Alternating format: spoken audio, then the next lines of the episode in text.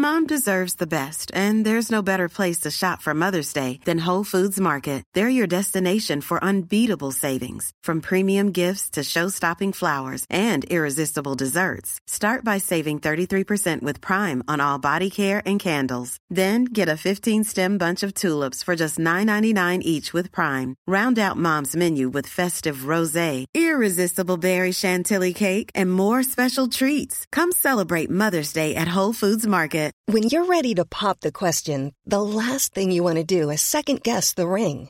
At Bluenile.com, you can design a one of a kind ring with the ease and convenience of shopping online. Choose your diamond and setting. When you find the one, you'll get it delivered right to your door. Go to Bluenile.com and use promo code LISTEN to get $50 off your purchase of $500 or more. That's code LISTEN at Bluenile.com for $50 off your purchase. Bluenile.com code LISTEN.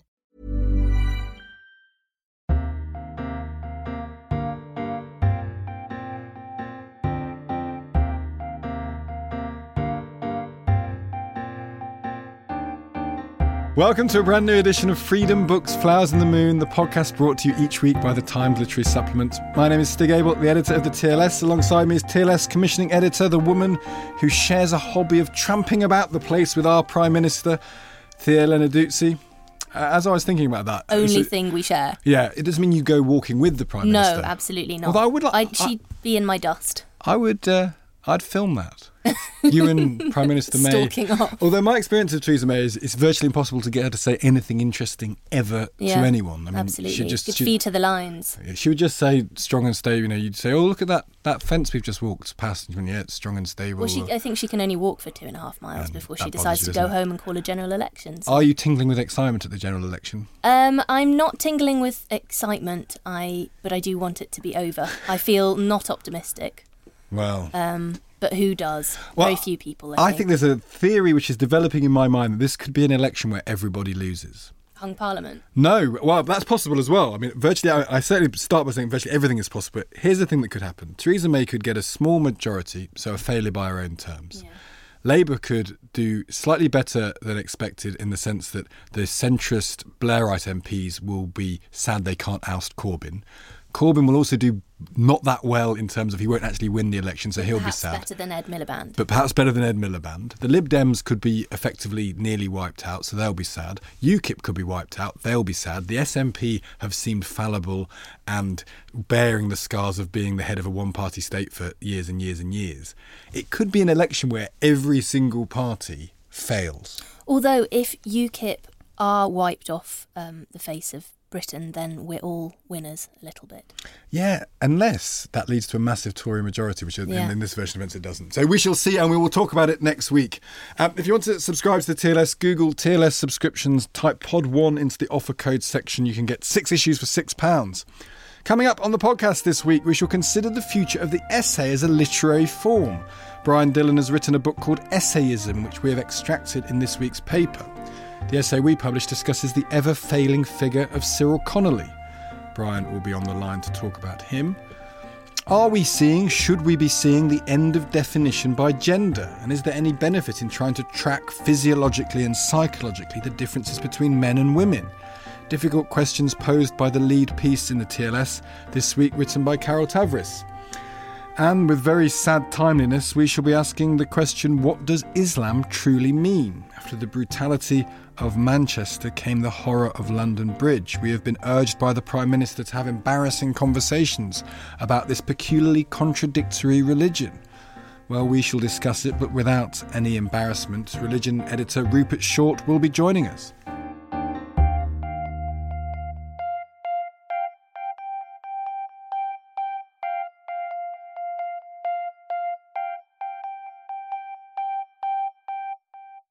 Feminism and misogyny have been locked in a painful, inextricable embrace for centuries.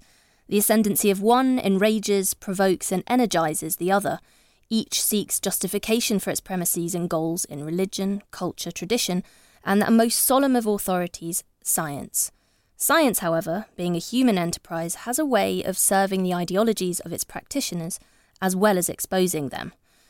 So begins our lead piece in this week's paper by the distinguished social psychologist Carol Tavris, which tackles the idea that there is a scientific basis for women's inferiority, or indeed superiority, some biological detail that makes men and women behave in different, if not opposite, ways. That is, some inherent reason for women making better typists and men making better national leaders. Dr. Tavris, I think it's fair to say, utterly demolishes that myth, as indeed have others before her. So, what is perhaps more interesting and more frustrating is that we have to keep addressing these same ideas over and over again, decade after decade. Why do these old ideas keep returning in modern packaging? Dr. Tavris joins us on the line from California, where it is very early in the morning. Um, Carol, you, you consider a clutch of books in your piece, among them Gavin Evans' provocatively named Map Readers and Multitaskers and Heath Fogg Davis's uh, Beyond Trans, as well as Angela Saini's Inferior. Can we? I'm wondering if we can we can take part of the subtitle of that last one, How Science Got Women Wrong, as our jumping off point. I mean, the story is as old as time itself, but uh, could you, could you maybe run us through some of the more recent major plot developments or, or trends in thinking? major plot developments is quite quite the way quite the way to put it. There's always a new plot wrinkle.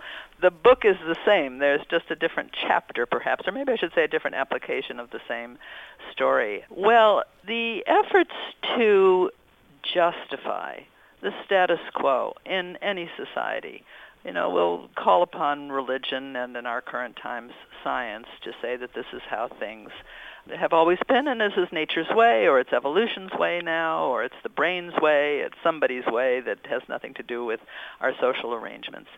And uh, it is an issue that that recurs the biological reductionist argument I mean particularly in conservative and traditional times to be replaced by efforts to say there are no differences forget them there's nothing that matters you know men and women are exactly the same in every possible way you know except for uh, the kind of misogyny that keeps women down so the pendulum swings with various authors making the case. And it's what's interesting is that very often it's the same research that's called upon to justify one position or the other. So one says, you know, look at look at all these differences that we see in the brain, and then the other side says, oh please, they're trivial, they're not important. You know, yes, some exist, but they have nothing really to do with how men and women actually behave in their everyday lives, because how men and women behave in their everyday lives depends far more on opportunities and roles and what the culture and environment encourage and permit. So the argument continues. And evolutionary psychology, the idea that gendered behaviors evolved due to their adaptive benefits, I mean, that must take a lot of the blame. You know, it's so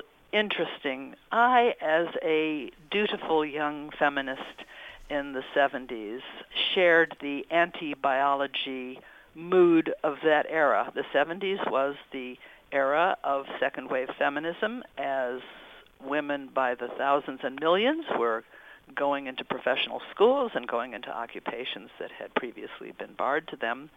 And we all hated biology. We thought biology was a sinister plot to keep women down, you know. There was a wonderful sociologist named Alice Rossi who did a fabulous paper called A Biopsychosocial exploration of motherhood. And we wanted the bio out of there. There's just no bio in motherhood. So that's how rigid feminists were about biology in those days, and with very good reason, because biological explanations were so much a part of explaining why women couldn't succeed, wouldn't succeed, shouldn't succeed. And I do think now from a scientific perspective that we are more understanding that this is not an either or debate. No serious scientist in biology or evolution or social science would say any aspect of human behavior is only one thing or the other thing. And that's why Robert Sapolsky's book, Behave, is, I think, a very important corrective because he shows there's no aspect of our brains or hormones or neurons or anything that is not deeply shaped and affected by learning, culture, environment, and situation. And, and can you take that argument so a logical step further, which is that sort of binary approach should be collapsed one stage more by saying there's no such thing as male and female gender as absolutes. That actually we live in a world where there's just a spectrum of different gender identities and people stop off along the way and actually even trying to start with the basic opposition of man versus woman, male versus female is itself too binary an approach. Well, isn't that interesting? That seems feels like the next frontier, doesn't it? An issue that once would have been thought uh, impossible, astonishing. Um, we have what a tiny, tiny percentage of people who are born with sexual attributes of both sexes. It's a tiny, tiny number. Uh, you know, what does transgender even mean? And look how fast this issue is speeding along. I find it absolutely fascinating. And are you supportive of it? Is it, a good, is, it a good, is it a good thing? Is it a good thing? Is it sort of healthful actually that, that, that this is advancing so quickly? is it a good thing? Yeah. There is nothing that is ever a good thing or a bad. Th- well, I, I, I exaggerate. It's of, of course, it's a good thing in terms of people's uh, mm, flexibility and health. And I, I find it very interesting that on um, university campuses, this is a, the trans issue is a done deal. It's just a done deal. It's where things are. It's where things are going. Uh, sexual orientation flexibility, sexual behavior flexibility. I might try having sex with this person this week and the other sex the next week. Uh, this this is all behavior and identity issues that are absolutely baffling to older generations. But then so were gay rights, and so was gay marriage, and so was the idea of a female politician or general. So I think what we're seeing is an extraordinary sea change in our notions of gender and what is appropriate or not for gender. My mentor in the 1970s was an anthropologist named Marvin Harris. I'm mentor, I mean somebody who influenced me a, a great deal.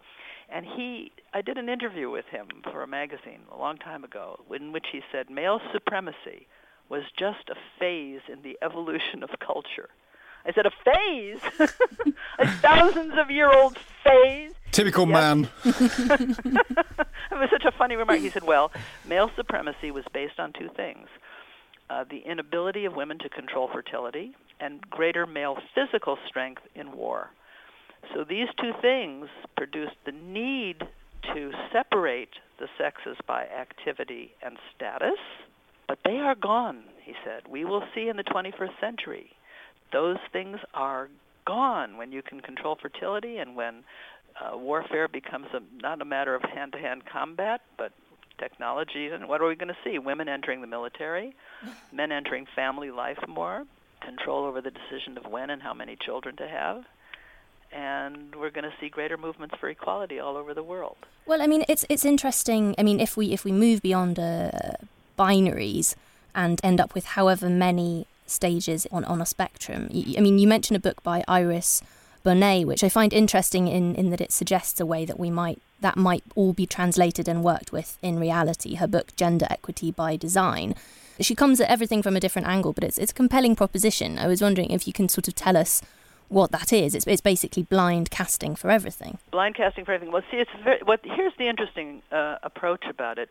You know, typically many of the sex differences books have been designed to say we must rid ourselves of our stereotypes or else they say no our stereotypes are valid because they're built into our brains and that's kind of the argument what social psychologists that's my profession she is borrowing from our profession without a license by the way but but the idea is that you cannot sit around and wait for people to have changes of heart you know to become fairer let's say and if you do, if you wait for people to get rid of the stereotypes in their heads, I mean, not not a bad goal, of course, but we get rid of stereotypes in our heads by observing behavioral changes in people and in our worlds.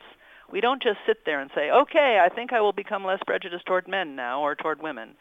We see how men and women's behavior changes when they're in situations that encourage different behavior. I mean, one of the most fascinating things to me has been watching the transformation of men as dads and uh, as partners in the home, uh, as well as women entering occupations they formerly couldn't. So what Iris Bohnet is basically saying is, if you go to a conductor or a business executive, say, and you say, look at this study showing how prejudiced you are against women, yeah?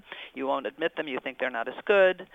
You say you would hire uh, as many women as men, but look, if we send out the same resumes and we vary only the name on the resume, they're identical. Otherwise, you're going to choose the guy and not the girl, right? People are not going to say, why thank you so much for pointing out to me that i'm biased.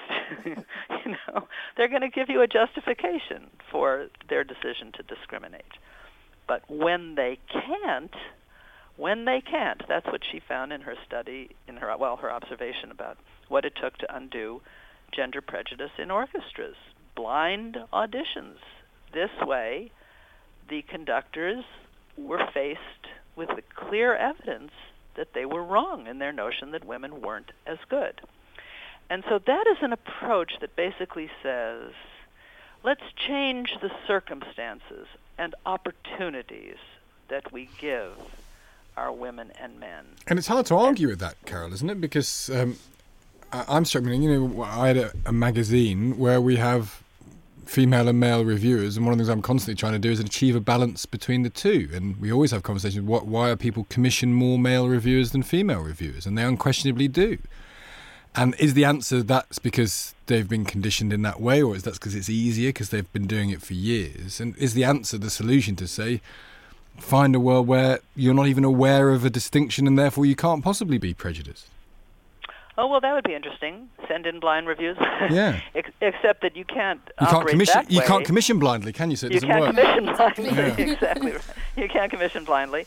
Although, uh, if uh, Heath Davis would have his way, we, we none of us will know what anybody is. Under, I, I mean, I think that's uh, probably a an unlikely, if not even a preposterous, goal. But Stig, you make a different point, which is that it's not prejudiced and it's not biased for any of us to feel more familiar with and comfortable with people who are like us. Yeah.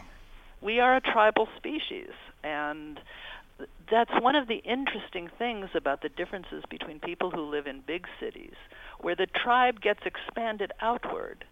Look at the brilliance of London following this latest awful attack. Uh, the identity is Londoners. We Londoners, not we white or we brown or we Yeah. something, you know.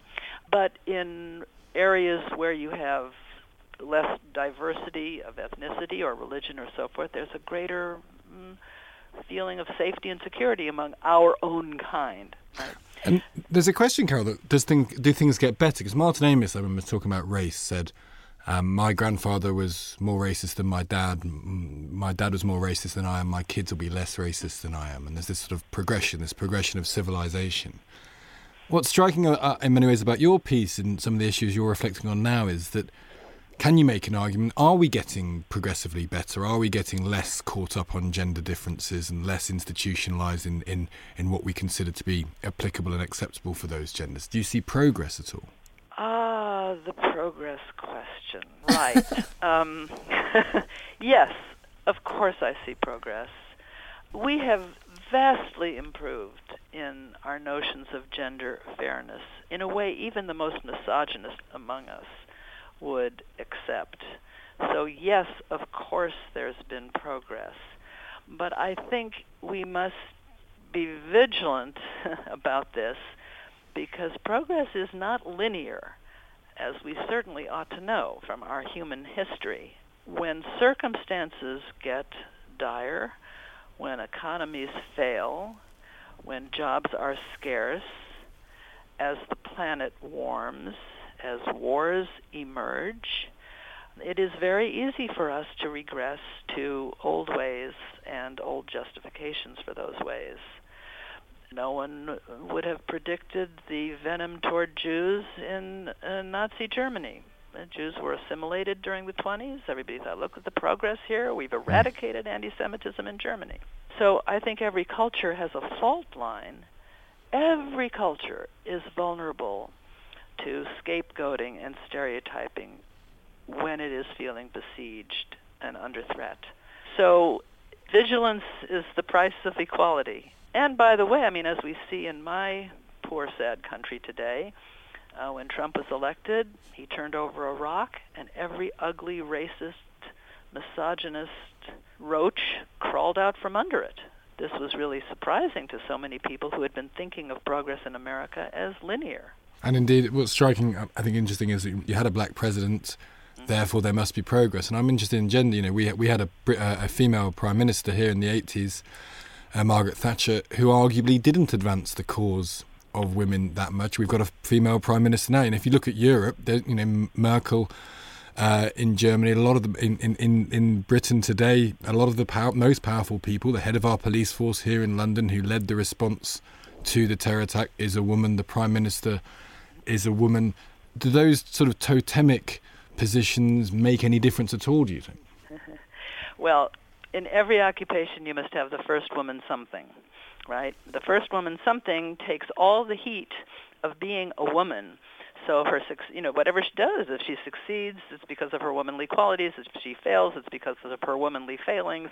All eyes are on her, and her success or failure will be attributed to something about her as a woman as soon as you have 10 female leaders in a row in a place or uh, you know or 3 or something where you where people can see the variation of personality across women as we see among men then you stop focusing on the gender as the explanation of anything. So, for example, the old inversion of the stereotype we need women leaders because they will be better than men leaders. They will be cuter and smarter and nicer and warmer and more compassionate and friendly and so forth.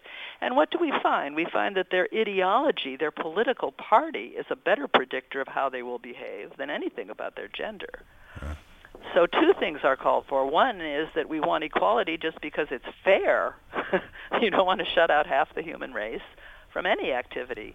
But to say that we want that half in because it's going to transform the world and make everybody nicer, I think maybe we have some evidence that that's not always the case. Carol, we're going to have to leave it there, but uh, thank you so much for joining us uh, today, so early uh, your time as well. Thank you very much indeed. Well, it's been a pleasure.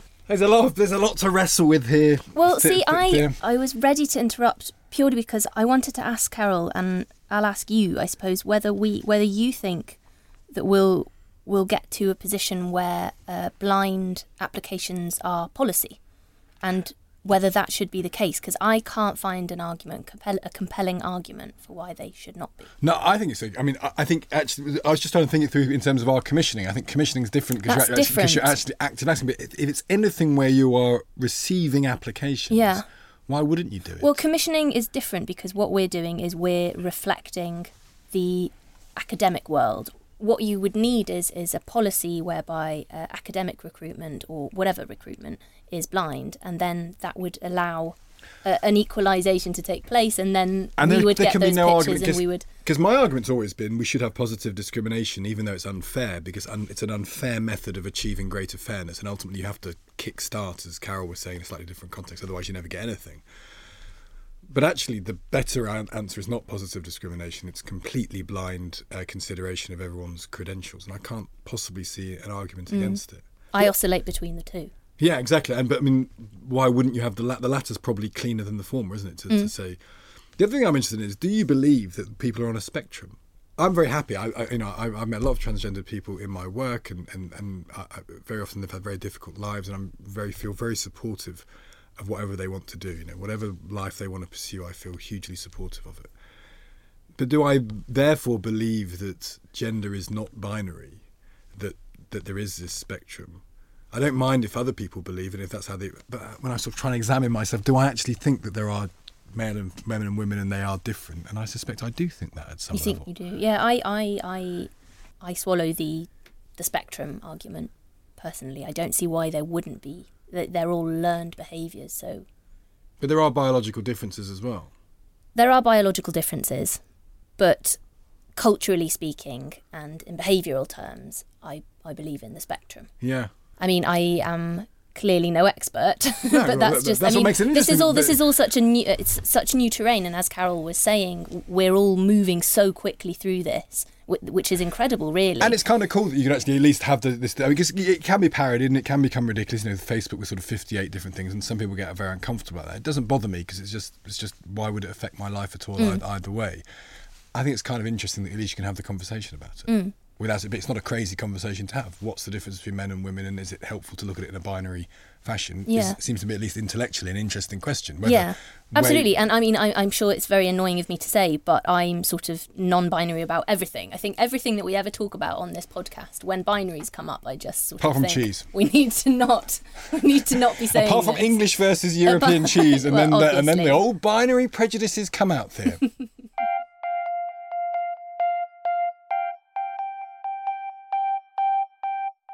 Let's talk about an underrated literary form, the essay. Is it due a comeback or has it never really departed? The term itself, of course, comes from the word to mean an attempt, an effort, connoting in some ways an idea of thinking aloud or working things out. The essay can seem as a form both cerebral and august, but also perhaps a little insubstantial, something that is occasional and interesting as a piece of intellectual curiosity. Yet its authors form a proud and inspiring canon Montaigne, Hazlitt, Johnson, Didion, Woolf, and more. What makes a good essay and why do they matter?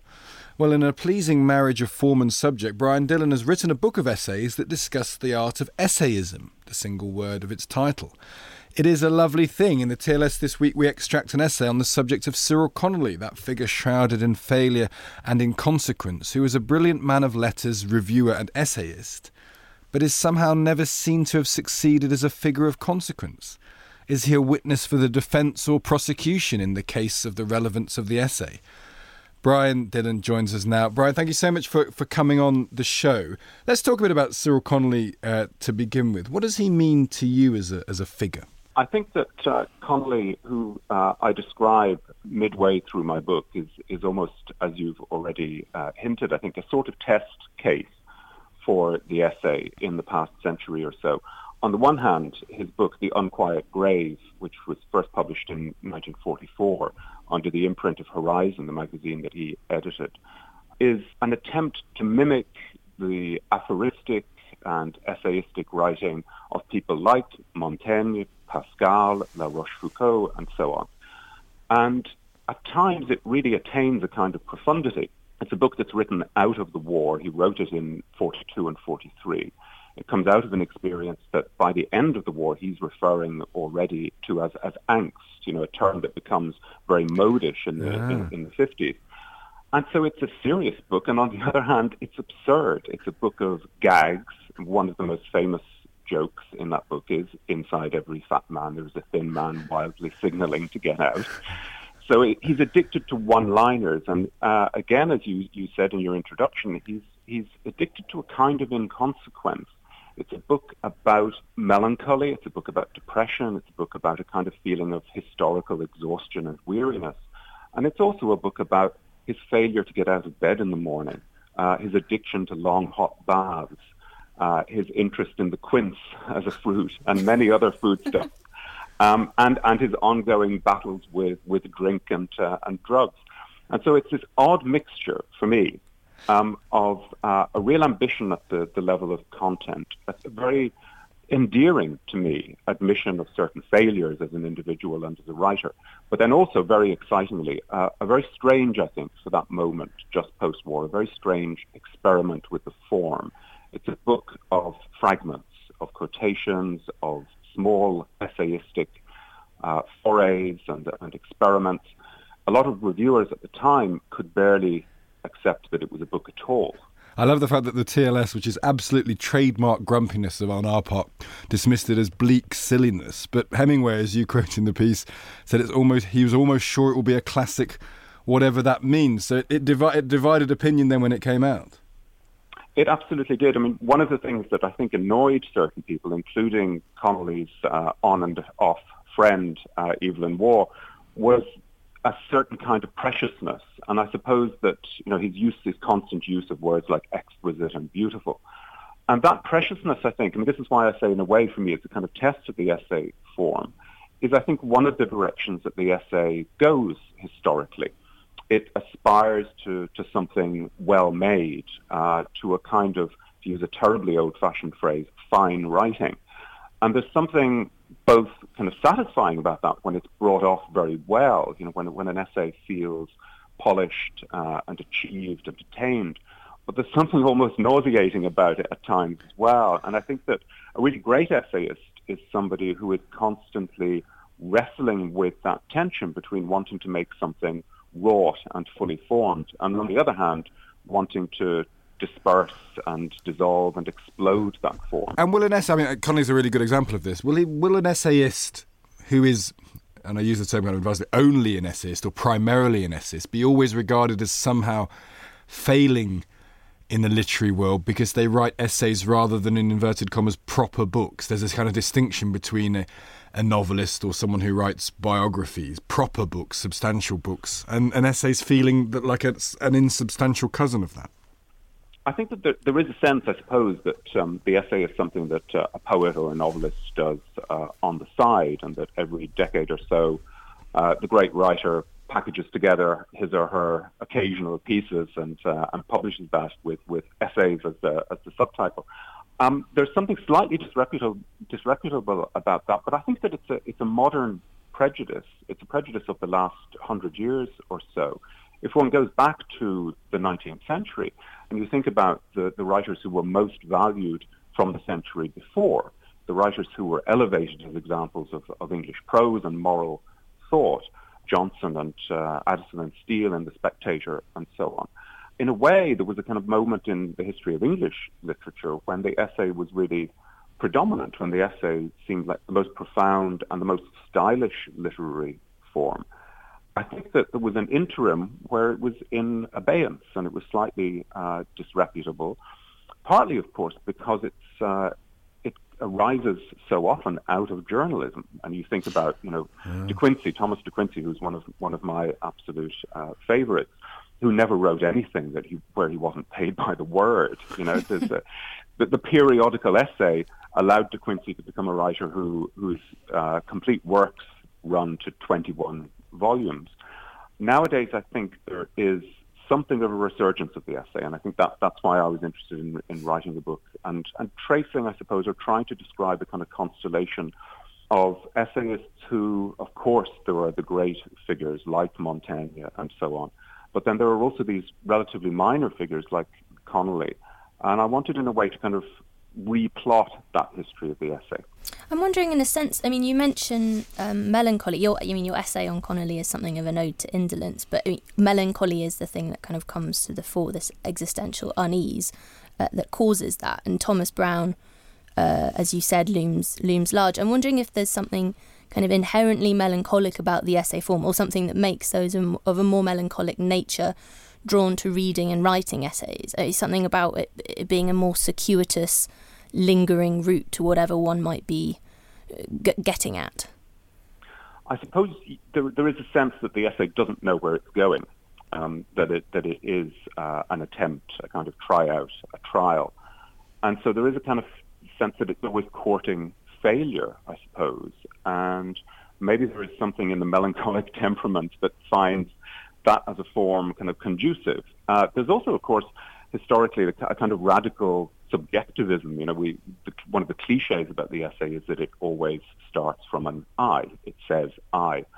Um, I don't think that that's necessarily true, but I think the essay might be a form in which it's possible to get away with a kind of subjectivism, or even, you know, in the case of Connolly, a kind of uh, absolute self-pity um, that that's not quite possible in other and also perhaps a lack of structure even you know, the indolence aspect i think is interesting where, where, where in an essay which can be as you say from very subjective you're almost forgiven and allowed to meander which to, to, to an indolent writer to a writer who doesn't want to go through the kind of horrendous process of of putting together a novel of 500 pages or, or a non-fiction work of, of the same there's a there's a sense that you you you're allowed to meander a bit more. Is that fair do you think I think that's fair, but up up to a point. If you think about something like Robert Burton's Anatomy of Melancholy, yeah. which is is in some ways is an essay in itself, and in some ways is a collection uh, of of shorter fragmentary pieces, it just keeps swelling over over at least a decade. Burton keeps adding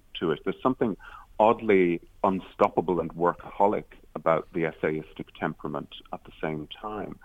But I think it, we shouldn't forget that, of course, the, the essay has a long tradition of being not indolent, not lazy, not not uh, haphazard in its form or its approach to the world, but being absolutely precise. The, the essay yeah. is an opportunity to look very, very closely at one detail of the world, whether that's a detail of one's own experience, the natural world, or a work of art or a work of literature. There's something I think absolutely essential to do with concentration and attention.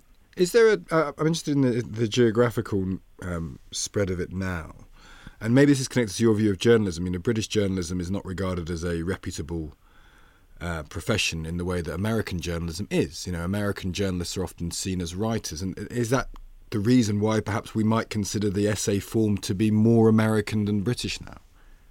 I think the, the, the kind of serious and more journalistic discourse now on the essay and a sense that the essay has returned in the last decade or so is really going on in, in America. And I think I think I agree that that's partly because journalism is taken more seriously as a, as a calling, as a profession, um, as a craft.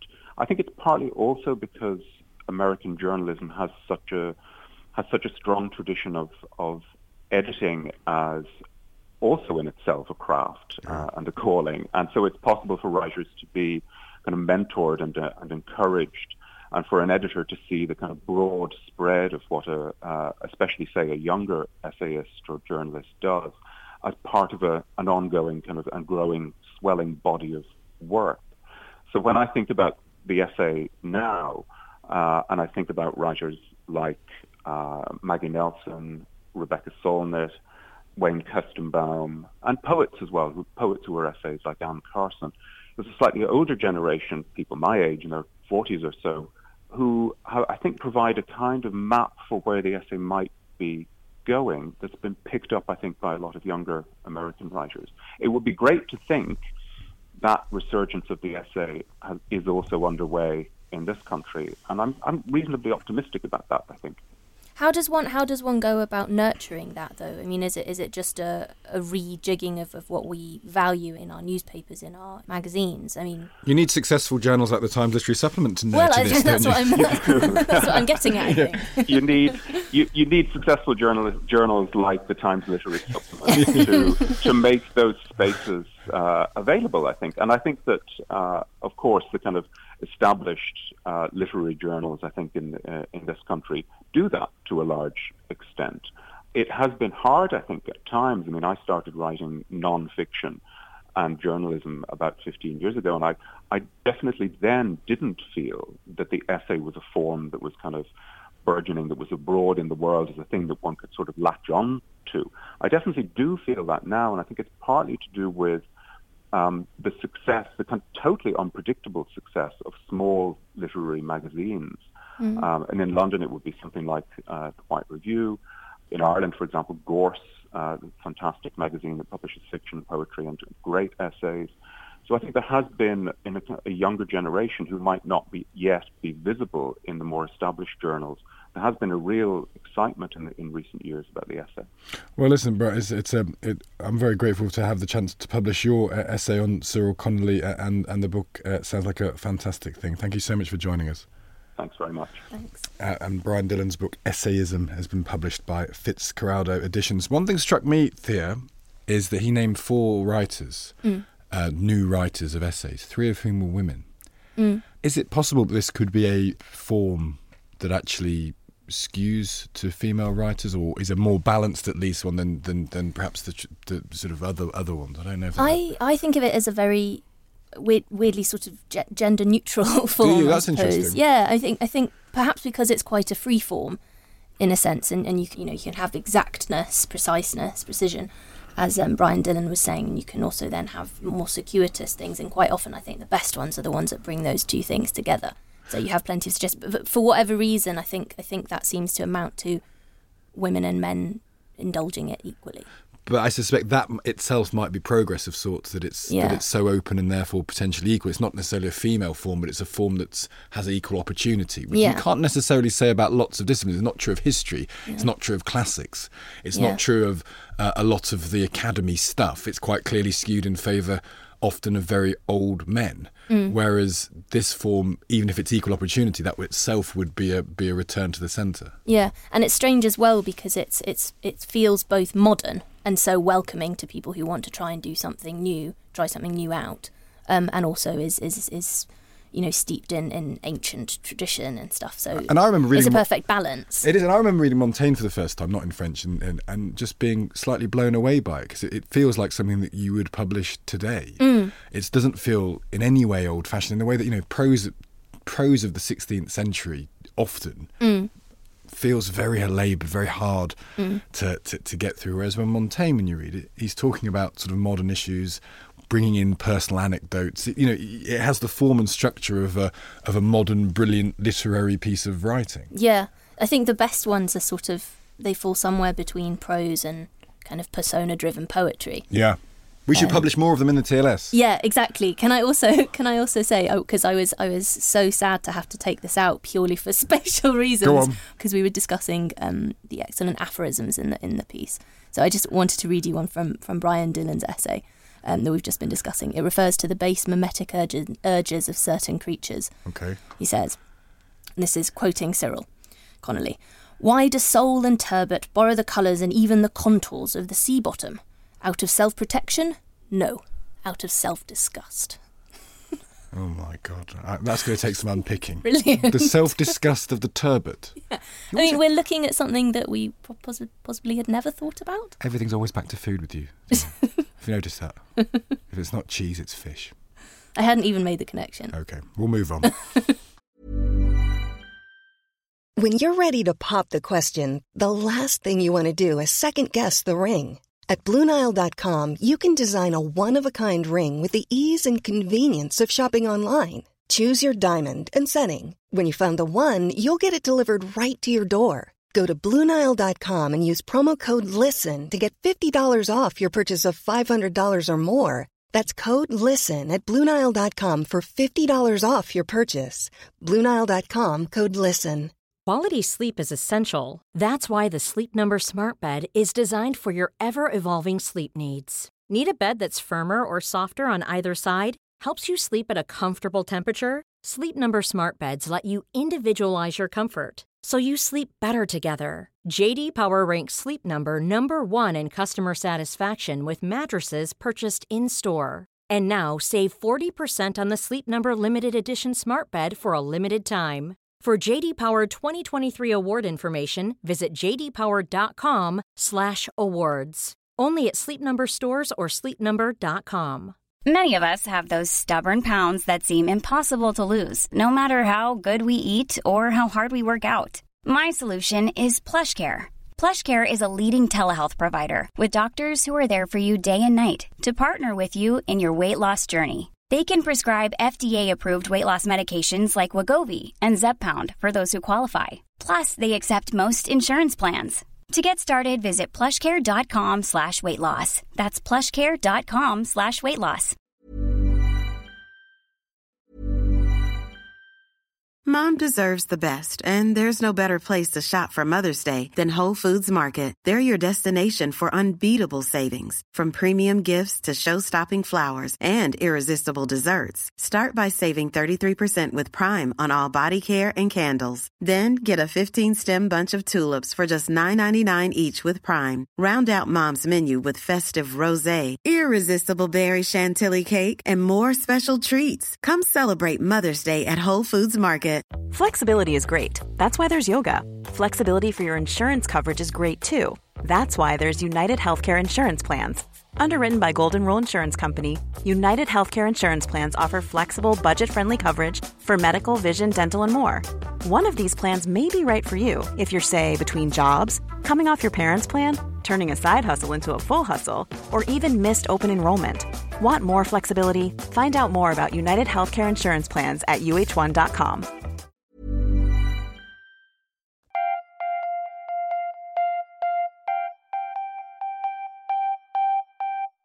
We're recording this podcast in the news building, which sits above London Bridge Station. On Saturday night, three men drove into people congregated just outside, then leapt out of their hired van with knives, stabbing indiscriminately. Seven people were murdered and many more injured, some seriously. Why did they do it? It's a question with all sorts of angles, including indisputably a religious one. The perpetrators were shouting their devotion to Allah. Their attack has been claimed by Islamic State as one of theirs. The Prime Minister, in a surprisingly political statement, although given the looming election and her faltering campaign perhaps not that surprising, struck a note of finality, of no longer pretending that things can continue as they are. Enough, she said, is enough. Theresa May is fond of tautology for rhetorical effect, of course. Brexit means Brexit being another empty rattle of hers. But she did descend to specifics, one of which related to the single evil ideology of Islamist extremism that preaches hatred, sows division, and promotes sectarianism. May believes there's been too much tolerance of extremism in our country, and we need a more embarrassing conversation about what it means and how it should be stamped out. A discussion of Islam should not be embarrassing. We shouldn't be afraid to address the martial basis of a religion that manages to inspire peace in the vast majority, but brutality among a relatively small number of its adherents. Thomas Small has reviewed three books that tackle the perplexing contradictions at the heart of the Islamic tradition. One of those contradictions relates to views of its own history, a time of either violent purity or of tolerance and enlightenment, philosophical and psychological adventurousness. A singular problem for Islam is that very few Muslims consciously understand what being Islamic truly means, perhaps especially the Salafist demagogues in places like Saudi Arabia. As small note, Islamic figures can denounce terror attacks as blasphemous atrocities until they are blue in the face. But for the global jihadist camp, such slaughter is perfectly religiously inspired. What does jihad truly mean? Anything from struggle through to violent warfare. For that matter, what does the word Islam mean? Literally, it suggests submission, a term with inevitable martial consequences, but it also has a root connected to the word peace. Reconciliation is not simple. Islam needs either to be rescued by Western modernity, perhaps, or to return to a more accurate sense of its own history. So, joining us to discuss all of this is our religion editor who commissioned Small's piece, Rupert Shortt. Rupert, welcome. Hello. Let's start with this contradiction in Islam's history, which comes out very clearly in the review, and I'm really interested in. Was its past a, a violent and brutish world, the world of the Salafists, or is it one of tolerance and understanding, or both? Both, needless to say, Stig. I um, felt that this review was was hugely helpful in exposing some of the underground streams of uh, this debate, which very rarely get a, an airing in the press or, or on television in this country. And th- there's always been a tension within Christianity between the role of faith and reason. It's summed up in an ancient soundbite What has Athens to do with Jerusalem? There's one strand of Christianity that says, look, we have our revelation, we have our holy book, we have the Bible, we don't need anything else. There is another venerable strand, uh, I'm pleased to say, which is much more open handed, which says, well, if the world is created by God, then we ought to be able to investigate the, the book of nature and to embrace, in other words, Athens, in inverted commas, representing philosophy, secular knowledge, science, and, and all the rest of it. Now, what you see in Islam is something very similar. Often the differences, I think, between in religion can be within a tradition rather than between it. So, in the Balkans to Bengal complex, as Thomas Small describes it, of Islam, which embraced the Ottoman and uh, Persian empires, uh, among other civilizations, there developed a much more open, intellectually curious strand of Islam compared with the Middle East after its initial period of great creativity and in the, the later Middle Ages where uh, Islam in the Middle East at any rate started to, to decline a bit. Now, side by side with that, with that general intellectual point, you have an absolutely critical question about the interpretation of Scripture. And again, the parallel with Christianity is very germane. On the more Catholic side of Christianity, the view would be well, you can't just wrench verses out of the Bible and apply them willy nilly. You need to look at the character of a whole landscape. Likewise, within Islam, there is in the classical tradition the idea that every, every single verse of Scripture is to be seen in a particular way. There, there are some verses that are thought to be valid for all time, and there are other verses that are to be uh, considered in context. So when you read apparently very bloodthirsty material in the Quran, uh, the the line, for example, that says "kill kill the idolaters," which would in, include um, Christians as well as other non-Muslims. The classical Muslim tradition will say, that applied to the specifics of Muhammad's ministry when the embryonic community was under severe threat. It is not to be seen as applying to the present it's day at self-defense. I've heard, this is an argument that th- these are these are uh, rules for self-defense that then get reinterpreted to mean rules for for, for conquest. Th- that, that's right. And the, the, the problem brought out very well by Thomas Small and by uh, Shahab uh, Ahmed in, in the, um, the book What is Islam, that is under one of the titles under review, is that there, there is a whole strain of Islam which, owing to recent history, has, has become somewhat sidelined.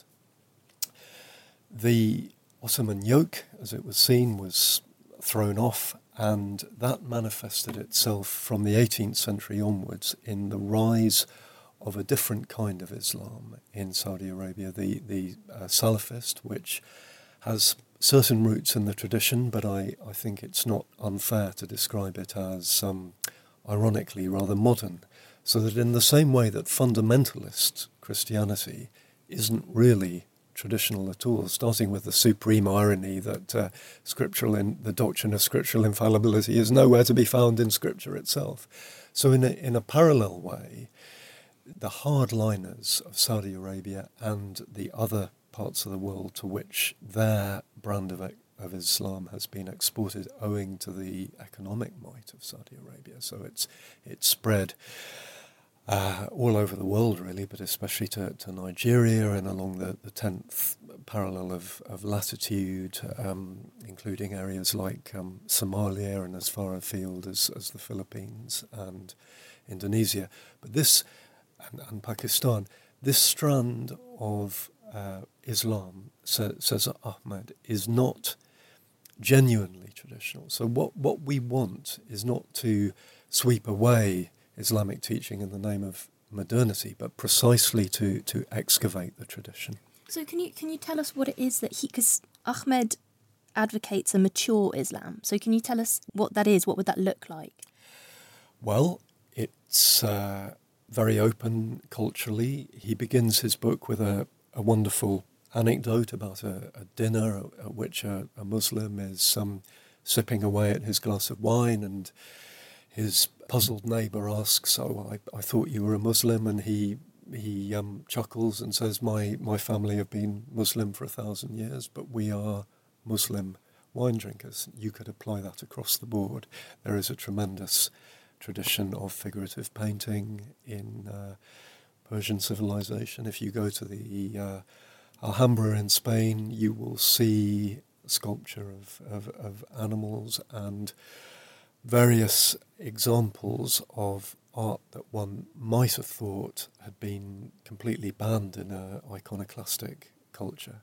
So that's maybe all very well, that, that cultural side of things. I, I think the perhaps the really important thing in terms of where we're standing now and with the, the rise of, of terrorism is to say that the problem with this violence is that it, it, it isn't genuinely Islamic. I mean, you, you can say that it, it it's rather like, I don't know, a Catholic committing adultery on the one hand and then piously saying that he won't use contraception on the other.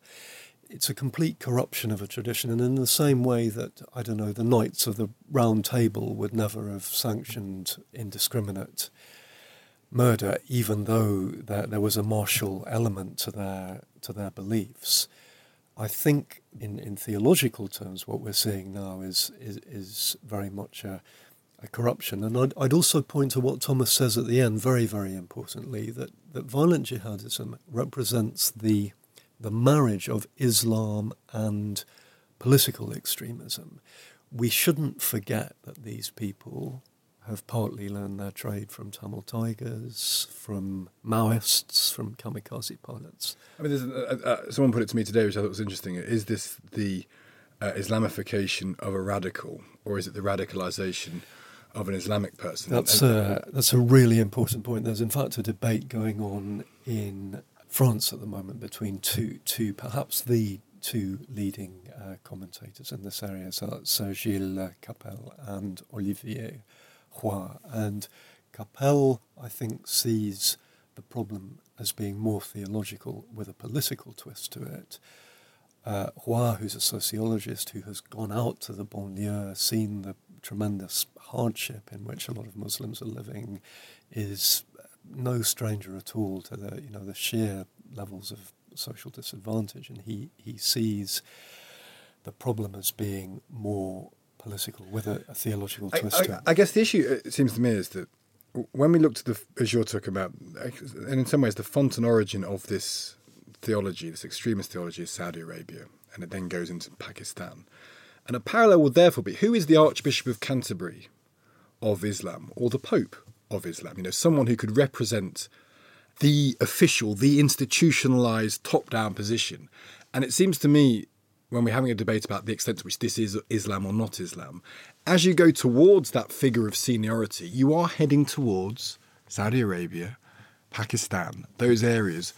So a lot of the font and origin of the religion, in terms of its institution, connects up with people who have a very extremist and, as you say, inaccurate view of what it is? Well, I think I'd say two things about that. First of all, the, the top authority within Sunni Islam is probably in um, Egypt, the Al Azhar Mosque and the Grand Mufti there, rather than in Saudi Arabia. not the Grand Mufti of Saudi Arabia. No.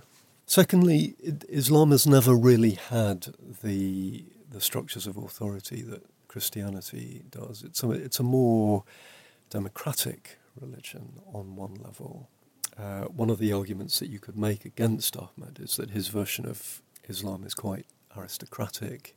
It relies on being very educated and quite sophisticated. And then you find in Sufi Islam, likewise, a, a, sort of idea that we're we're so enlightened, we're so advanced, we don't really need to, to take too much account of the, the basic text. One of the reasons why the internet is even more important for Muslims and for, for Christians and other groups, I think, is precisely this, this lack of um, a central source of authority. And although various leaders have been doing their best.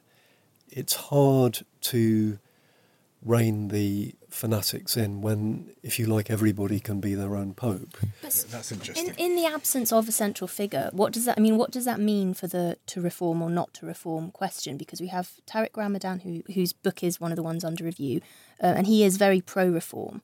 Um, and then we have Shahab Ahmed, who is very against reform. So, I mean, where would where would the reforming even start? Who would lead that? It's a tricky one. I mean, one of the criticisms that Thomas Small makes of Tariq Ramadan is that it's it's a very um, politically correct brand of Islam, which he seems to avert his gaze from quite a lot of the, the difficult questions. And Ahmed himself doesn't really talk about jihad. We should perhaps shoehorn in a sentence about the genesis of this book Professor Ahmed died in 2015, tragically, at the age of 48, and the book wasn't really quite finished. One of the, the things that uh, Thomas says is that it's, it's very badly written and that it's soaked in uh, post structuralist jargon, yeah. but that nevertheless, because he does have something interesting and important to say, it's, it's worth persevering.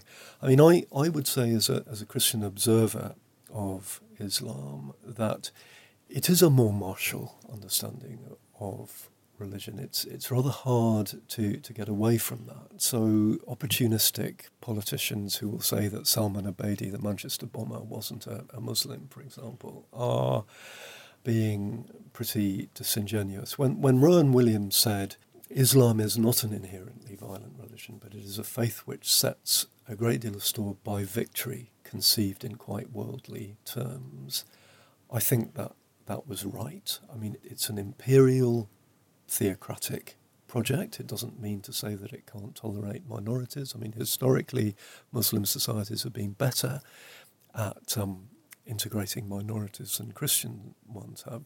Non Muslims have never been on um, positions of, of complete equality in Muslim majority countries. And I think that's, that's going to be one of the big challenges in the year ahead. Because in, in, some ways, I think this the question that occurs to me is not why are there such a minority of violent people who use Islam as the framework for their violence. Well, that is an important and interesting question.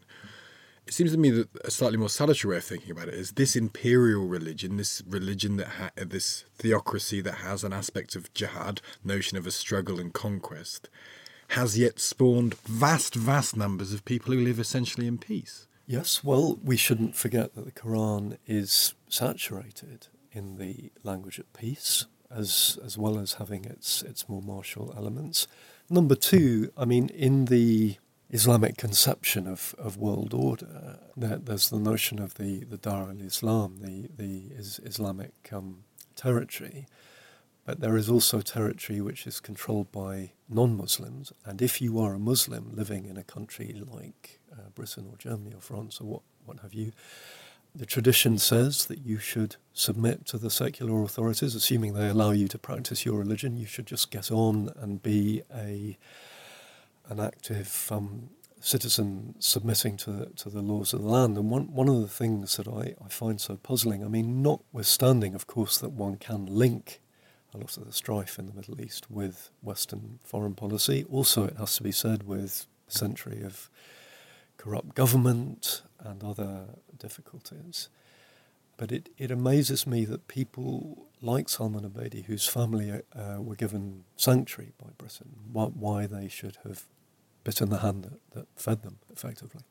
And the question then is: is it is, is it someone who is a messed up, foolish, weak, malign, even individual who was going to find expression for that malignancy in some form was caught up and Islamified, but they were already there? Or was there something about the Islamic context of their understanding of, of their religion that pushed them in that direction? Well, if we're talking again about the parallels with Christianity, let's just look for a moment at the split that you find in a country like Pakistan between the, the Barelvis and the Deobandis. The Barelvis have forms of worship which would be familiar in other traditions. They venerate saints. They go on pilgrimage. It's it's quite a laid back strand of Islam in some ways, with with certain parallels with, with Christianity. Before the civil war in, in Syria, it was not unknown for Muslims and Christians to go on pilgrimage together. There is an enormous uh, statue, I'm not sure if it's still there, but there certainly was a, a large statue of uh, John the Baptist in, in Damascus, who is venerated by many Muslims. Contrast that in Pakistan with the Deobandis, who are much more Puritan and hardline. Now, I was listening on the radio recently to a British guy, second generation Muslim, who was brought up going to a Barelvi mosque. But then his brand of teenage rebellion was to grow a beard, to start criticizing his mother for not wearing a headscarf, and to go to the other mosque that was down the road. We're, we're talking, as, as so often, with not only with religion, but with, with other forms of uh, kinship bond, with, with identity as much as theology. Well, Rupert, thank that's all. So, I mean, I could talk about this for. I think this is. A, I mean, this is the issue in many ways of our age, and we're not going to get to the bottom of it now. But um, uh, Rupert Shortt, thank you very much for joining us. And that's all we have time for this week. Our thanks go to Rupert, to Carol Tavris, and Brian Dillon. Do go to the dash tls.co.uk to see this week's edition of the paper, which also has a special feature on American constitutional history. It's more interesting than it sounds, I promise, and a celebration of London as a spiritual place, which felt relevant this week. Do tweet this podcast at FBFM underscore podcast with your comments and thoughts, and please do review us on iTunes. Next week, we will have had an election in this poor, benighted land because we couldn't get anyone better. I will be writing a piece about the outcome, and Thea and I will be talking about it. Until then, from the two of us, goodbye.